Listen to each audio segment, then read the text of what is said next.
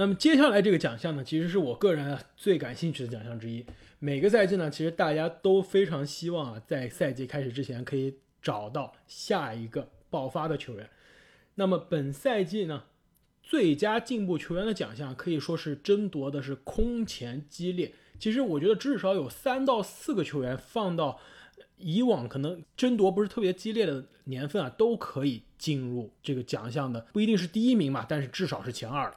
本赛季开始之前，我们还做了另外一期节目，其实就是我们的第十四期节目啊，NBA 下赛季的十大爆发球员。我觉得这期节目也是非常的有意思，非常强烈推荐没有听过的朋友啊，或者之前已经听过的朋友，已经忘记的朋友，再回去再听一遍。当时呢，我们选了十个我们觉得下赛季可以爆发的球员。其实现在看来，我们当时非常的准啊，选的人基本上都爆发了，而且很多啊都是从非全明星成为了全明星。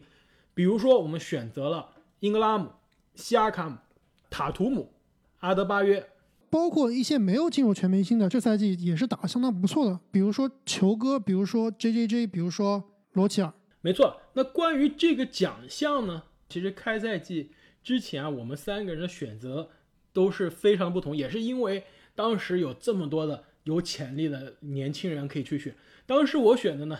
第一名我给了 J J J，现在看来，其实 J J J 的本赛季的这个进步啊，跟其他几个年轻人相比，还是差了不少。第二名呢，我给了去雷霆队的这个亚历山大，现在看来，其实亚历山大如果放在之前这个奖项竞争不是特别激烈的年份啊，都是很有可能可以获得这个奖项的。第三名呢，我给了布罗格登，其实布罗格登本赛季的这个数据以及对于球队赢球的贡献，真的是让大家眼前一亮。但是跟其他球员相比，他的进步。真的还是稍微少了一些。其实，如果布罗格登不受伤的话，说不定也可以竞争一下。那么，我当时的预测啊，除了这个第一名就被尼克斯坑了，我选的这个米切尔·罗宾逊以外啊，我这第二名选的英格拉姆可以说是神来之笔啊。我当时放到第一名的这个最佳进步球员是球哥啊，因为我当时觉得他跟胖虎的这个胖球连线其实是会美如画。不过这个赛季由于胖虎的受伤啊，一定程度上也影响到了球哥的发挥。大家可以看到，在胖虎回归之后，球哥跟他的配合真的是还是挺不错的。当时我还选择另外一名球员勒维尔，不过这个赛季勒维尔表现中规中矩，并没有我预测的那样有很大的进步。但是勒维尔可是在赛季末啊，贡献了一场这个单场超过五十分的表演。对啊，那也是他为数不多的亮点了。那么我们最终会把最佳进步球员的奖项颁给谁呢？其实这个我们心目中的第三名啊，现在一直是非常的有争议。其实我们三个人到现在选不出一个，还没有达成一致意见。我把第三名呢投给了我的宝藏男孩，这个雷霆的亚历山大。那么亚历山大呢，从新秀赛季的场均十分、三个篮板、三个助攻啊，上升到本赛季的十九分、六个篮板、三个助攻，并且呢，跟着。发挥非常出色的这个球队啊，现在已经进入到季后赛的行列了。那我这里呢，其实选了一个黄蜂队的真正的当家球星，那就是格拉汉姆。本赛季是格拉汉姆的第二个赛季，相比于上个赛季，他的场均只有四点七分，这个赛季暴涨到了场均十八点二分，这增长率可以说是百分之三百八十七，我觉得是所有球员里面最夸张的一个了。但是阿莫，你没有把你的选票投给西亚卡姆，让我感觉到非常的遗憾啊。其实我倒是觉得西亚卡姆本赛季是非常有希望，在上赛季拿了这个奖项之后，再次蝉联最佳进步球员的。我一直以为阿莫，如果我们三个中有一个人非要把这个票投给西亚卡姆，肯定是你。其实，在我看来，这几个球员都差不多。就像你刚刚所说啊，我觉得今年的竞争最最激烈的奖项就是这个最佳进步球员的奖项了。没错啊，那我这里也是选择了卢卡东契奇啊，他把他第一个赛季的二十一加七加六的这个准全明星水准的数据提高到了这个赛季历史级的二十八加九加九这样的一个数据，所以我觉得他的进步也是非常明显的，基本上从一个准全明星变成了准 MVP。那么我们心目中的这个最佳进步球员第二名呢，就是来自于热火队的。班姆阿德巴约，真的在这个赛季之前我都没怎么听过这个名字啊，但这个赛季他竟然就进入了全明星。没错，我记得阿德巴约其实是开花的宝藏男孩。之前我了解阿德巴约也并不是非常非常多，只是知道他在这个白边手下当小弟。没错啊，其实但是我偷偷关注阿德巴约已经很久了。之前呢，其实，在白边受伤不打，或者是在场上开小差，被球队教练按在板凳下的比赛中啊，阿德巴约往往都在有限的时间中可以贡献非常亮眼的数据。而且呢，其实这个夏天呢，球队的这个主教练。斯波啊也多次跟媒体透露啊，阿德巴约在这个练传球，而且球队为阿德巴约制定了非常多的这个策应的战术。当时呢，就过去这个夏天啊，斯波就说，下赛季的阿德巴约会让你们眼前一亮，会让你们看到一个完全不同的现代型的中锋。那果然呢，本赛季的阿德巴约呢，数据从之前的九分、七个篮板、两个助攻啊，一下子上升到了这赛季的十六分、十个篮板、五个助攻。并且还有一点两个抢断，一点三个盖帽，而且进入了 NBA 的全明星阵容。那么我们心目中的本赛季常规赛的最佳进步球员是谁呢？那就是来自鹈鹕队的湖人弃品、必属精品布兰登·英格拉姆。终于在数个赛季的等待之后啊，终于迎来了英格拉姆的爆发，特别是在胖虎回归前。我觉得看英格拉姆打比赛就有点像看早期的杜兰特一样。没错，其实刚刚这个阿木说阿德巴约是我的这个宝藏男孩，但是其实英格拉姆一直是这个阿木的宝藏男孩。而且我我知道阿木吹这个英格拉姆是吹了很多年，之前呢是一直被我嘲讽。我一直觉得英格拉姆就是传说中的这个效率非常低，防守很糟糕，一直是得分看上去不错，但是得分效率非常的糟糕，而且防守。经常吃亏的球员，但是本赛季啊，其实场均得分英格拉姆只是从十八分上升到了二十四分，但是他的命中率真的是让人非常非常的惊讶，而且他的三分球啊，从之前他的这个可以说职业生涯进攻的最大的短板，现在已经是成为了他非常非常得心应手的武器。那其实这个我们把这个奖颁给英格拉姆，也是我觉得相当励志的一个故事了。其实对比于阿德巴约，我们知道阿德巴约其实他很有潜力，只是之前呢没有一个很好的舞台让他展现。没错，因为之前球队的这个首发中锋啊一直是白边。但是英格拉姆不一样，英格拉姆其实是打了好几个赛季，而且球队呢也给了他足够的上场时间，也足够的出手数，一直呢没有达到大家的对他的期望，所以。这个赛季他的爆炸表现真的是让我非常非常的开心。其实想象一下，如果下个赛季维金斯突然开窍了，其实就是一个这种感觉。没错，其实之前很多这个最佳进步球员啊，更多是这个他的机会变多了。比如说阿德巴约从替补变成首发了，他的数据的增长是理所应当的。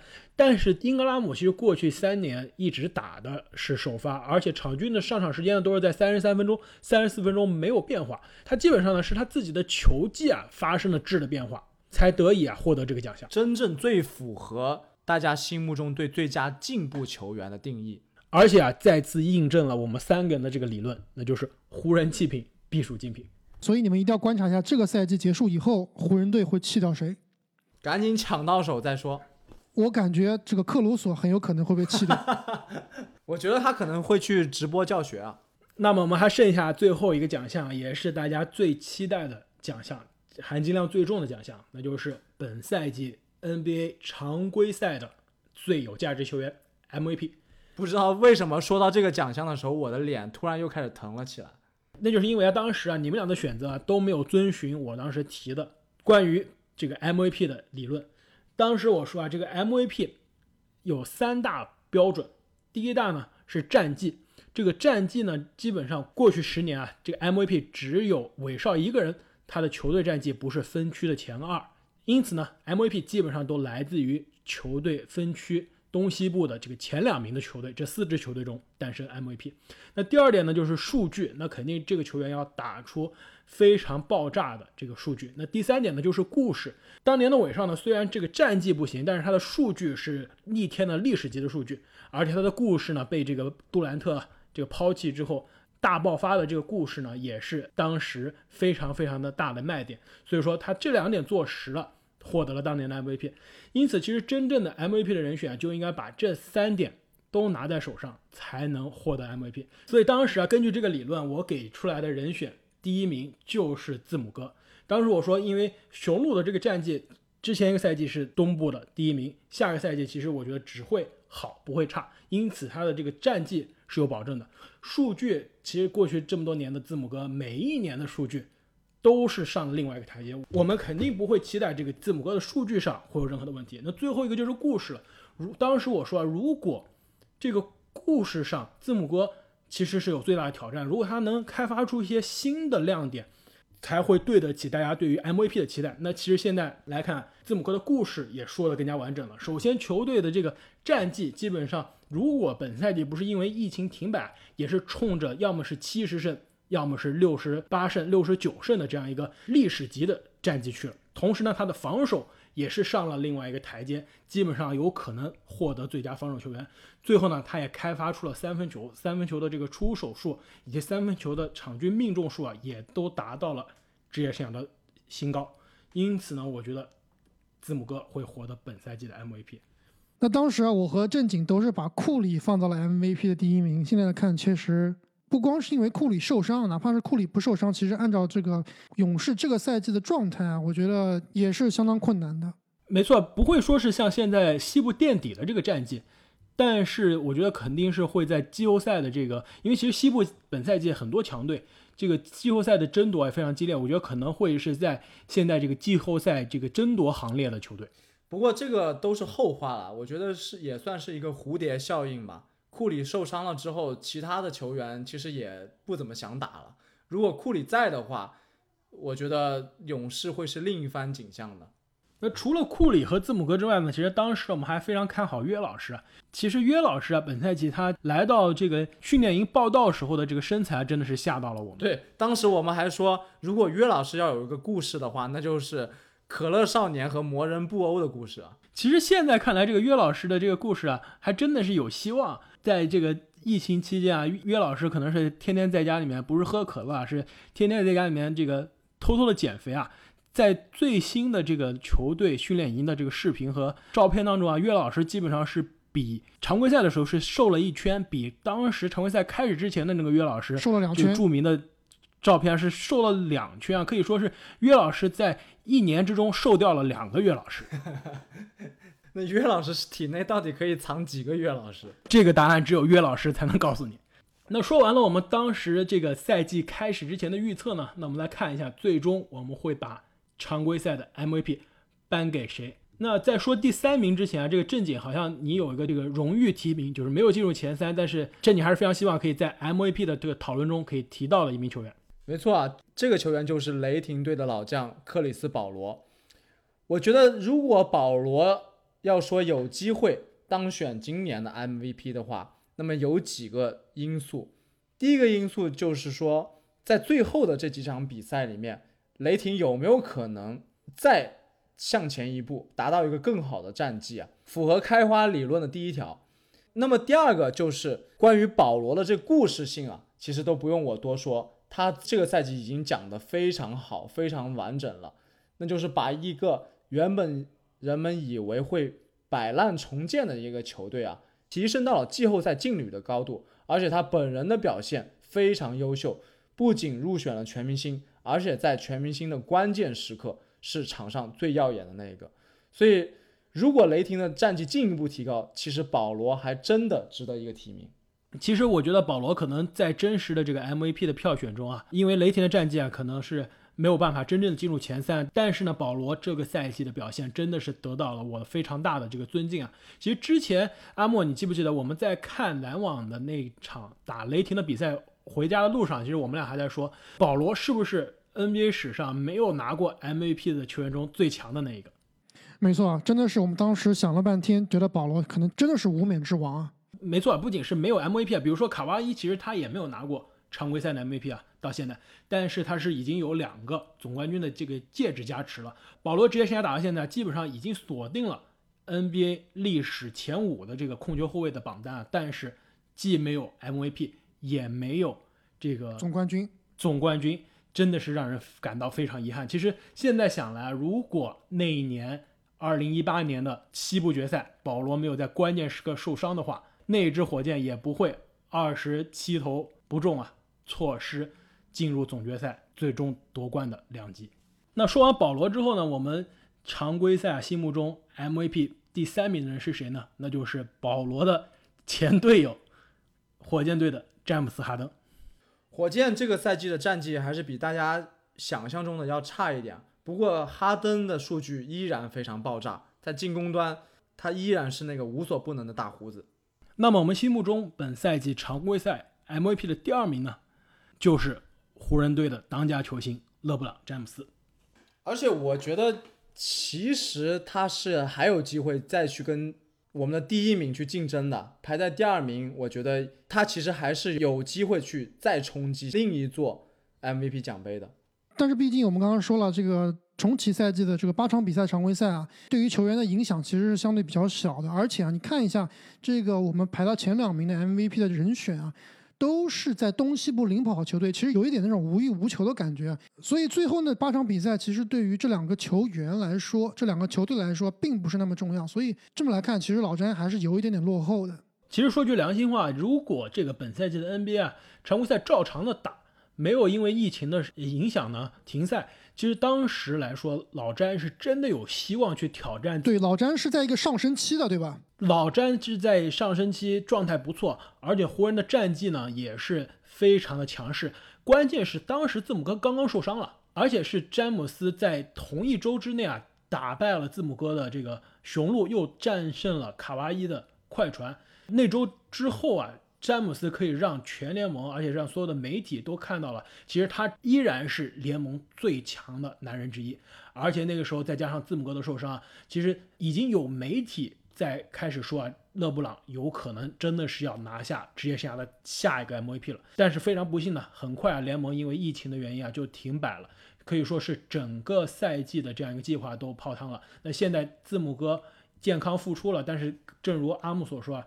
在奥兰多打的这八场常规赛，我觉得这两支东西部领跑的球队基本上都领先太多了，关键是半放水的这样一个状态嘛，去保持球员的这样一个健康。所以说，基本上目前来看，勒布朗只能非常遗憾的成为 MVP 票选的第二名了。但是他还是很有希望去争夺这个总决赛 MVP 的。阿莫，你先别着急啊，我们后面会有机会让你去这个预测我们最终的总决赛的人选。在那之前呢，让我们来看一下本赛季我们心目中的常规赛 MVP，那就是密尔沃基雄鹿队的字母哥亚尼斯·安特托昆博。开花，我发现你每次都喜欢挑战这个字母哥的全名啊，你是为了现场锻炼自己的口才吗？但是每每遇到霍华德就会戛然而止。你不知道我之前是在希腊住过一段时间吗？我还会说希腊语呢。来一段大舌音表演还是小舌音表演吧？要不要我来给你背一段荷马史诗？那其实这个本赛季的这个字母哥啊，真的是让人可以说是在每年被他惊讶到之后啊，又一次让大家大吃一惊。确实是这样子。其实我个人对字母哥一直并不是非常非常感冒，所以我之前的节目也说过了。我觉得前两个赛季的哈登其实是在我看来更值得这个 MVP 的，但是这个赛季的字母哥确实把我打服了。其实我今天又再次看了一下他的数据啊，啊，我知道他是一个非常好的防守球员，但是场均将近三十分的得分，对于字母哥来说真的是一个不小的挑战，而且他真的做到了。没错，不仅是场均可以贡献三十分、十三点。七个篮板，五点八个助攻啊！更关键的是他的出场时间啊，非常惊人的少。其实我们刚刚说，我们把最佳第六人的票选投给了施罗德。你们要知道吗？施罗德作为一个替补球员，他场均的上场时间是比字母哥这个 MVP 还要多的。可以说啊，字母哥本赛季的这个爆炸数据啊，基本上是在球队啊这个可以说是半管理他的这样一个上场时间的情况下打出来的。如果字母哥在季后赛，每一场给你真刀真枪的干个三十五分钟、三十六分钟，我觉得他的这个数据啊，真的是爆炸到我都无法想象。但是毕竟啊，字母哥目前为止也只能说是一个常规赛的大神，对，还需要更多的季后赛的胜利来证明自己。但不要忘了，这个 MVP 可是一个常规赛的奖项。但是我觉得这个本赛季的字母哥如果可以蝉联 MVP，并且同时拿下 MVP 和最佳防守球员的话，我觉得他接下来需要做的事就是真的需要在季后赛的舞台上来证明自己，来证明自己是可以把一支常规赛的优秀球队带进最终总决赛的舞台。其实关于字母哥这个问题啊，我跟开花其实有一些争论啊，就是我觉得字母哥啊，他一直并不是非常非常的气愤。我觉得字母哥现在非常非常需要在这个季后赛里面啊，能证明真正证明自己，来巩固他这个常规赛 MVP，甚至是蝉联常规赛 MVP，这个是没有水分的。他就是一个最强的球员，那就是他在季后赛中啊要找到他属于自己的那个，比如说上赛季的利拉德和卡哇伊的关键时刻。没错。那么聊完了常规赛的技术统计的领跑的球员，以及我们心目中的各个奖项呢？其实我们当时啊在赛季预测的节目中也提出了我们当时心目中的常规赛东西部战绩的第一名的球队。当时呢我的预测呢是西部啊是丹佛掘金队，因为当时呢我觉得掘金队是西部所有强队中啊首发阵容最完整的一个。那么现在看来呢，掘金呢是在西部排名第三，即使是在这个奥兰多的。最后八场中打得非常出色，其实离排名第一的这个湖人还是有不少的距离。那么我当时东部看好的呢，就是这个字母哥所带领的雄鹿队了。那现在看来，雄鹿已经是锁定了东部的第一名的位置。那我当时的预测是西部第一是快船，东部第一是七六人。这个快船其实打的还是相当不错的。其实我觉得快船这赛季可以说是非常的慢热，而且因为泡椒啊这个赛季出的这个伤病问题啊，其实阵容一直也并不是特别的完整。如果本赛季的这个快船的双巨头啊一直是全勤的话，我觉得是有机会接近这个湖人的战绩。那在东部呢，我当时选择的是七六人，但是七六人这个赛季的表现其实有一点让我们失望。让人有点失望。其实我当时没有选择七六人啊，但是我是觉得七六人应该是锁定了东部的第二名的位置。现在看来，七六人目前只排到了东部的第六名啊，也是希望在奥兰多的这个八场中啊，七六人有机会去重新证明自己。那么我当时的预测呢，就比较辣眼睛了。西部我预测的是爵士第一，最最重要的原因就是我对康利的加盟预期过高。没有想到康利，康利不但不是一个正因素啊，而且是拖累球队的毒瘤，所以对爵士的预测确确实实是打了脸。怪不得正经在之前这个我们过去五年最差操作的那期节目中啊，对康利啊积怨那么深。我还记得他手里面写了好几个康字。没错，原来是被康利伤害过的男人呀。没错，康字现在在我手心，那个字迹都久久不退。当时写了太用劲了，是不是？对，带着恨的。那么东部我预测的跟阿木一样，也是七六人，同样啊也是对这个几个关键球员的加盟预期过高，但没有想到他们之间的化学反应并没有我们想象的那么出色。其实说到这个赛季开始之前，我们常规赛。排名第一的球队的预测，其实我总冠军的预测现在看来也是非常的有意思。当时呢，我是看好的是湖人队啊。其实我现在依旧是看好湖人队。我觉得虽然本赛季的这个 NBA 变数真的是非常的多，而且新赛季的这个重启的玩法也是有非常大的这个不确定性，但是我觉得越是在这种混乱的情况下，我觉得老将有经验、见过大场面的球员啊，他的价值是越高的。詹姆斯在 NBA 可以说叱咤风云这么多年，没错，可以说是各种各样的这个场合、各种各样的大场面都见过了。我觉得他应该是在所有的这个强队的顶尖球员中最处变不惊的。因此呢，我依然坚持我赛季开始之前的这个看法，一定要坚信季后赛的老詹。我觉得常规赛的老詹再装死、再放水，季后赛他永远有自己闪光的时刻。更何况他还没装死呢，这个赛季。那我当时其实选的总冠军是快船啊，但是如果关注我们之前节目的这个球迷朋友也知道，我在赛季中其实已经对这个预测啊有一点改口了。当时我是觉得这个科比对于湖人的影响太大了，所以我觉得湖人的他的凝聚力是非常非常强的。所以后来我是觉得湖人是更有可能夺冠的一支球队。那么现在来看呢，就是正像开花所说啊，我觉得老詹。在这么多不确定因素下，其实老詹就是一个最确定的因素。我觉得湖人还是有非常非常大的赢面的。虽然这个最后的赛程并没有出来，而且最后报道的球员的名单也没有出来，这个预测我觉得也有可能会因这些变动而改变。但是如果你现在问我的话，我可能会选湖人作为今年的总冠军。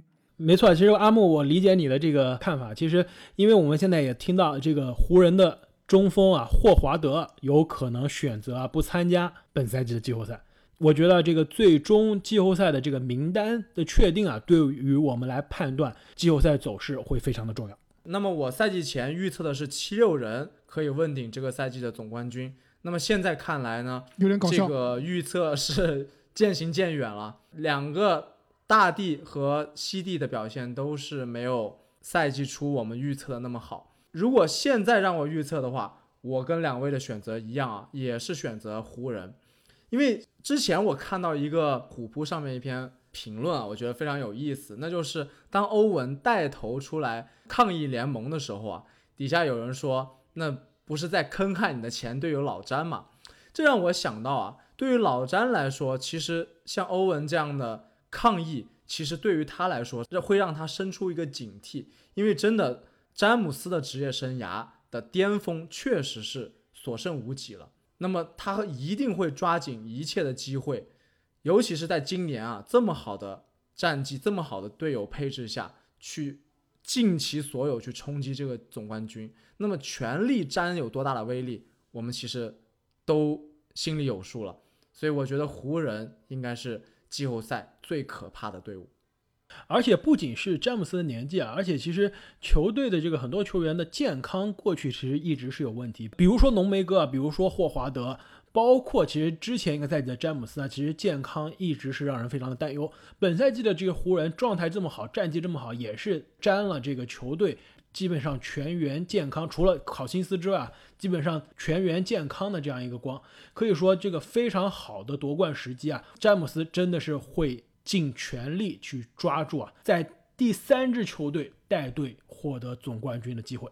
这里正好说到这个欧文最近对于本赛季重启的这个发声啊，我不知道你们俩对于这件事有什么看法？我觉得确实这个种族问题在美国是一个很大的问题，而且 NBA 作为一个非裔美国球员占主导地位的这样一个联盟，这个话题其实是一个避不开的话题。那么像欧文这样的球员。他挺身而出啊，去为这个事情发声，我觉得是没有问题的。但是 NBA 之所以有那么大的影响力，为这所有的非裔美国球员也好、球迷也好带来这么多正面的影响，正是因为他不断的举办比赛，不断的在世界上施加他的影响力。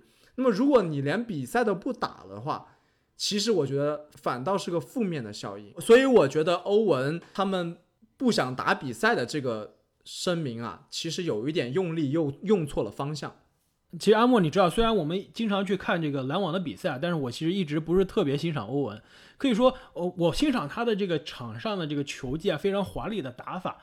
但是我一直觉得他场下的言行举止啊，让我非常非常的不能理解。可以说，他的这次发声，他的出发点我是理解了，并且我甚至是赞同的。但是我觉得他提出来的这个主张啊。我觉得是相对有些离谱了，而且其实对于欧文来说，他提出的这个主张其实是最容易的，因为他本来就是受伤了，他本来就不会去打这个常规赛剩下的比赛以及季后赛，所以说对于他来说，赛季取消也好，赛季不打也好，对他来说是没有任何的影响，甚至是对他来说是是有利的。但是对于其他在本赛季已经战斗了那么多场，为了争夺总冠军，而且争夺总冠军在望的球队，比如说字母哥的雄鹿，比如说他的前队友老詹来说，如果跟他们说本赛季就到此为止了，你们之前赢的这五十场比赛、四十场比赛都作废了，我觉得这是非常非常大的打击。而且其实对于体育来说，正如刚刚珍妮所说，其实球员他的平台、他的发声，其实是建立于他在 NBA 的这个舞台上的。我觉得，如果球员没有 NBA 这个舞台，离开了这个 NBA 的舞台，NBA 没有比赛，没有关注度。他们对于这个社会问题的发生啊，也是会减少他的影响力的。况且 NBA 的这个体育联盟不仅仅是有球员，球员可以选择不去参加这个比赛，他们的工资是受到了影响。但是每个球员基本上都是百万富翁。但是 NBA 不仅仅是这些球员，还有很多的球队的工作人员，还有更多的媒体的同行，还有更多的因为这个体育产业。而有工作的人，其实如果 NBA 的比赛停摆了，对于这些人来说，对于他们来说，也是他们的工作、他们的生活将会受到非常大的影响。其实我非常同意你们俩刚刚所说啊，就是包括开花你刚刚所说这个 NBA 的球员如果不打的话，他们所受的影响是比较小的。这一点我听了美国的一些这个球员啊，他们对于欧文这个说法，其实对于很多球员来说，特别是那些 NBA 的边缘球员啊，他们其实也是很需要钱的。因为欧文最近说了，他说他可以。牺牲他所曾经所拥有的一切，但是欧文本人他肯定是一个亿万富翁了，他的未来是肯定不会缺钱的。所以站到他的角度来看，他说这个话确实是所要的代价是相对而言比较小了。但是很多球员，比如说你一年只有一百万、两百万的工资，而且你在 NBA 只能打可能一年两年，或者是拿着没有保障的合同，没错，你可能就指着这个钱来养家糊口了。对于这些球员来说，包括开花你提到的这些工作人员来说，他的影响可能是。一生的，但是从另外一点啊，这个欧文这次发生，他其实并不只只是因为这个最近发生的种族事件，他其实也考虑了很多这个新冠肺炎的问题。因为我们知道美国其实最近由于这个各地游行啊，所以它这个病例并没有减少，所以 NBA 很快就要开打了。那么现在来看这个健康问题啊，其实也是非常非常值得关注的。所以欧文在这一点上其实还是有他的这个合理性的。没错，其实说到这个健康的问题呢，其实我的观点一直是。因为我们还是在这个全球疫情大爆发的这个过程中，我觉得球员他有权利去选择自己去还是不去。我觉得如果有个球员他选择他为了保护健康或者保护自己的家人的健康，他选择不去，我是可以理解的。但是如果像欧文这样，他本来就不用去打比赛，他号召更多的球员都不去的话，我觉得这个就有点用力过猛了。而且他所说的这个为社会问题发声的这个层面呢，其实我觉得跟去参加打比赛是完全。不冲突的。最后啊，其实欧文今天又发声了。他说，其实他觉得球员啊可以自己组成一个联盟，可以自己打比赛，自己组织比赛。其实这个真的是让我这有点搞笑了。对啊，这真让我更大吃一惊。但是同时又让我想起来前段时间在在美国特别火的这个动画这个短片系列啊，就是 NBA 版的《权力的游戏》。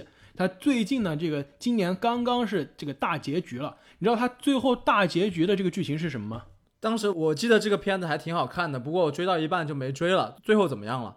那就是啊，帮主啊，以及这个很多 NBA 的历史老将组成了一一个这个夜王的这个部队啊，来攻击现役的所有的球员。那现役的联盟呢，就组成了一个最强阵容的球队呢，去应战。